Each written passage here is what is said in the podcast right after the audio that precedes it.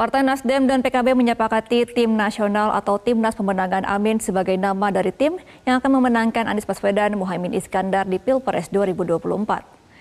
Kesepakatan itu diumumkan usai rapat di kantor DPP PKB pada Rabu malam. Pertemuan itu sekaligus menyepakati poros Anies dan Caimin sebagai koalisi perubahan.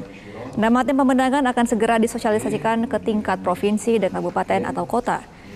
Selain itu, muncul beberapa usulan terkait tokoh-tokoh yang nanti akan masuk di dalam timnas ini dengan beragam kriteria, di antaranya tokoh lintas agama, teknokrat, termasuk kaum milenial. Tim pemenangan ini disebut menjadi tulang punggung dalam mendulang suara pada kontestasi Pilpres 2024.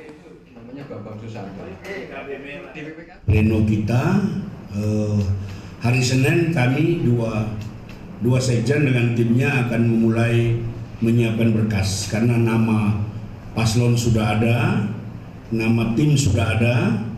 Jadi kalau kita lihat form KPU itu sudah banyak yang kita bisa Jelajahi cara baru mendapatkan informasi. Download Metro TV Extend sekarang.